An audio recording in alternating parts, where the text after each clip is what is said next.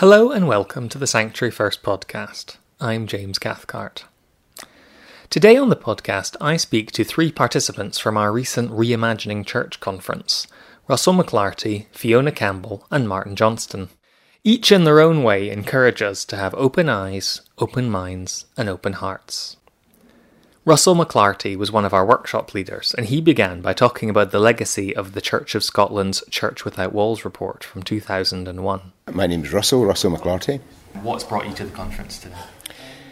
Well, uh, I was certainly Church Without Walls is uh, for me uh, in a parish in the east end of Glasgow was permission, uh, permission to to really look to do um, different things, and it was great. You know, we could say to folk in the church, "Oh, Church Without Walls, lets us us try this," or yeah. So uh, I've never really lost that spirit of Church Without Walls.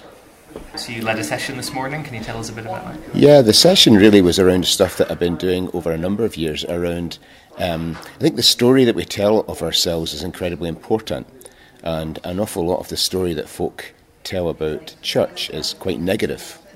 Um, and in terms of reimagining the church, um, what I was really offering uh, this morning was, if you like, story making, imagining a positive future, and you know, really uh, to be able to involve maybe a group of, say, up to 40, 50 people in small groups, uh, very much with a kind of um, starting with, with, with little bits of story sharing and then beginning to uh, build that up. Um, the end result, really, uh, I've found in working with a number of congregations, is something which has got real energy uh, and real positivity. So people at the end of even, uh, say, a two hour session can have a very kind of positive sense of the future story of their church. Mm. So it's a very interactive way of doing things. You get people involved and. Yeah, absolutely. I mean, even the warm up, you know, is just getting folk talking to each other about little things in their own lives, um, and then building on that. And it's just amazing that you begin to get an, you begin to get that sense of people listening to each other too, uh, rather than talking at each other.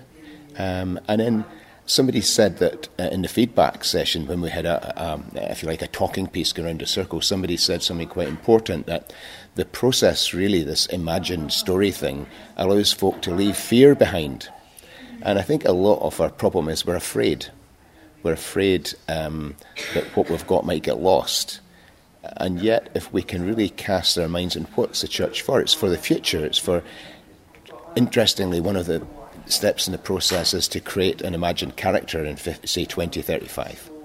And in we groups, folk imagine this character. And before that, we've looked at what the changes are going to be between uh, in the next 15 years, you know, in terms of um, financial crisis, um, ecological issues, technological issues, migration, and the range of characters that folk produce uh, in, um, in relatively short time and then share with each other is amazing. It's fun and folk are allowed to kind of think, yeah, what are we here for?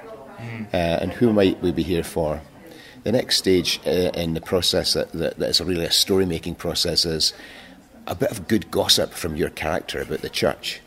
Uh, and again, it's that sense of, of, of, of, of something good, something energizing. What might the church be offering?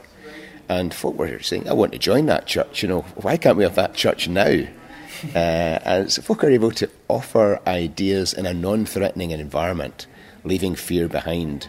And that creates a, an energy, which I, th- I think for me the important thing is how do you get a big group of people to buy in to this kind of positive story. And it may not be the exact agenda that the church is going to follow, but it's a general idea. Yeah, we can be this type of church for these type of people. Okay, here we are on Sunday morning at the conference. Uh, we've almost made it through. We've survived. Um, could you introduce yourself, please, to the uh... My name's Fiona Campbell. I'm an artist. Um, I have been in previous lives an occupational therapist um, and a minister's wife, but um, I'm able to concentrate on my art at the moment and uh, my Christian service to God. And uh, could you tell us a little bit about how you've been involved in the conference? What sort of roles you've been taking on? Well, I've been quite lucky. Albert came to me and said, um, Would you come along and, and, bring your art to the conference um, and be a chaplain alongside your husband, Andy, who is a minister?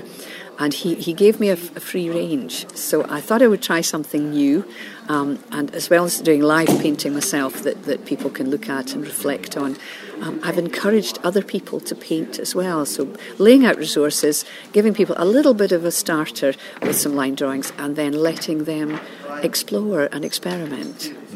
It was uh, lovely during the service, and we just shared communion uh, to look over and to see these watercolours. There's a few mm. the, sort of skylines there, uh, and so on. And it's just wonderful when that kind of I don't know something about watercolour. I think that just because um, it's sort of porous, you know, it's not kind of transparent yeah, and vibrant. Transparent. Yeah, yes, yeah, there's absolutely. a sort of a movement yes. almost to it. Yeah. And uh, I wonder, on a personal level, what kind of things you've got out of this experience being part of the conference. Has there been anything that's inspired you or challenged you? I think what's inspired me most, I mean, obviously the, the, the envisioning involved in this conference is very inspiring because I've been around the church a long time and, and it's very easy for us to get settled and comfortable in our ways and um, not to look around the wider world, see what society needs us to be doing, see what the people in Scotland are about, and that we should be sharing the gospel in ways that mean something to them.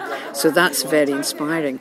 Um, but also, for me as a creative person, to see the possibilities that the visual arts can offer to the church, not just in drawing on the, the reserves of, of works of art that we already know about, which can be very meaningful and helpful in personal devotion and worship, but to see how people at the conference responded to the opportunity to, to explore and pray with a paintbrush in their hand or a coloured pencil in their hand.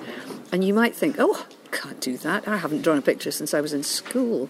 And people came tentatively, cautiously, and then they produced vibrant works of art and said, you know, I've, I've really thought about this, and they take it away and do a bit more to it.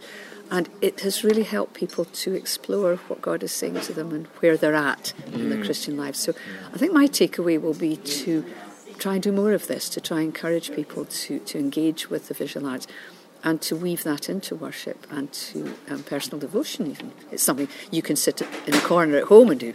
Mm.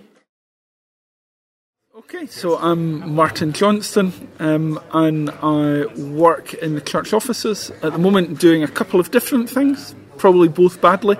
Uh, one is that I support the church's work around political and social engagement, and the other is I support the overall staff team within the organisation just to try and do as well as it can.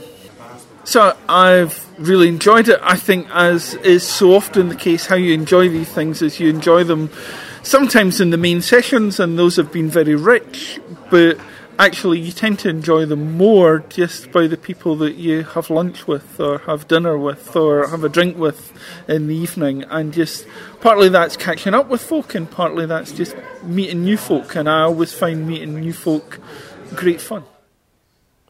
It's a great point Martin makes here about how events like these are always more than the sum of their parts. There was a buzzing atmosphere over the weekend, with several people telling me how much they had enjoyed catching up with old friends or making new ones. In and around the programme, there were spaces to chat with others, to swap stories, paint a picture, scoff some pies, go for a walk. We wanted folk to feel free to attend as much of the formal programme as they wanted to, pacing themselves and taking time to socialise with others and reflect. I myself accidentally missed the start of a workshop slot on the Sunday, and so found myself doing a wee watercolour and catching up with some colleagues in an accidental and rewarding time bubble. I asked today's podcast guests if they could give me three words that they thought were important for this project of reimagining church. Okay, if there's a hyphen allowed, uh, letting go. I'll give you a hyphen. Letting go. You've still got two, that's fine. Fun and creativity. Oh, no, that is a hard one. I mean, I, I think, well, maybe God in the midst. The idea that um, you're out for a country walk, you're having a coffee with friends, you're going to visit a friend in hospital, or somebody's had a new baby. Whatever you're doing, you're engaging in conversations with people, and draw God into the midst of that. Carry, carry God's love with you, and when the opportunity to say something might come up naturally in conversation, don't don't shrink away from it. Don't don't say, don't resist saying, "I'll pray for you" if somebody's going through a tough time, or "Will I pray with you now?"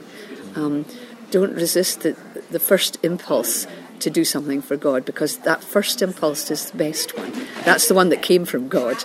Um, we tend to refine it and say, "Oh, I couldn't do that here. That's not appropriate." Go for it. We only get one go at this.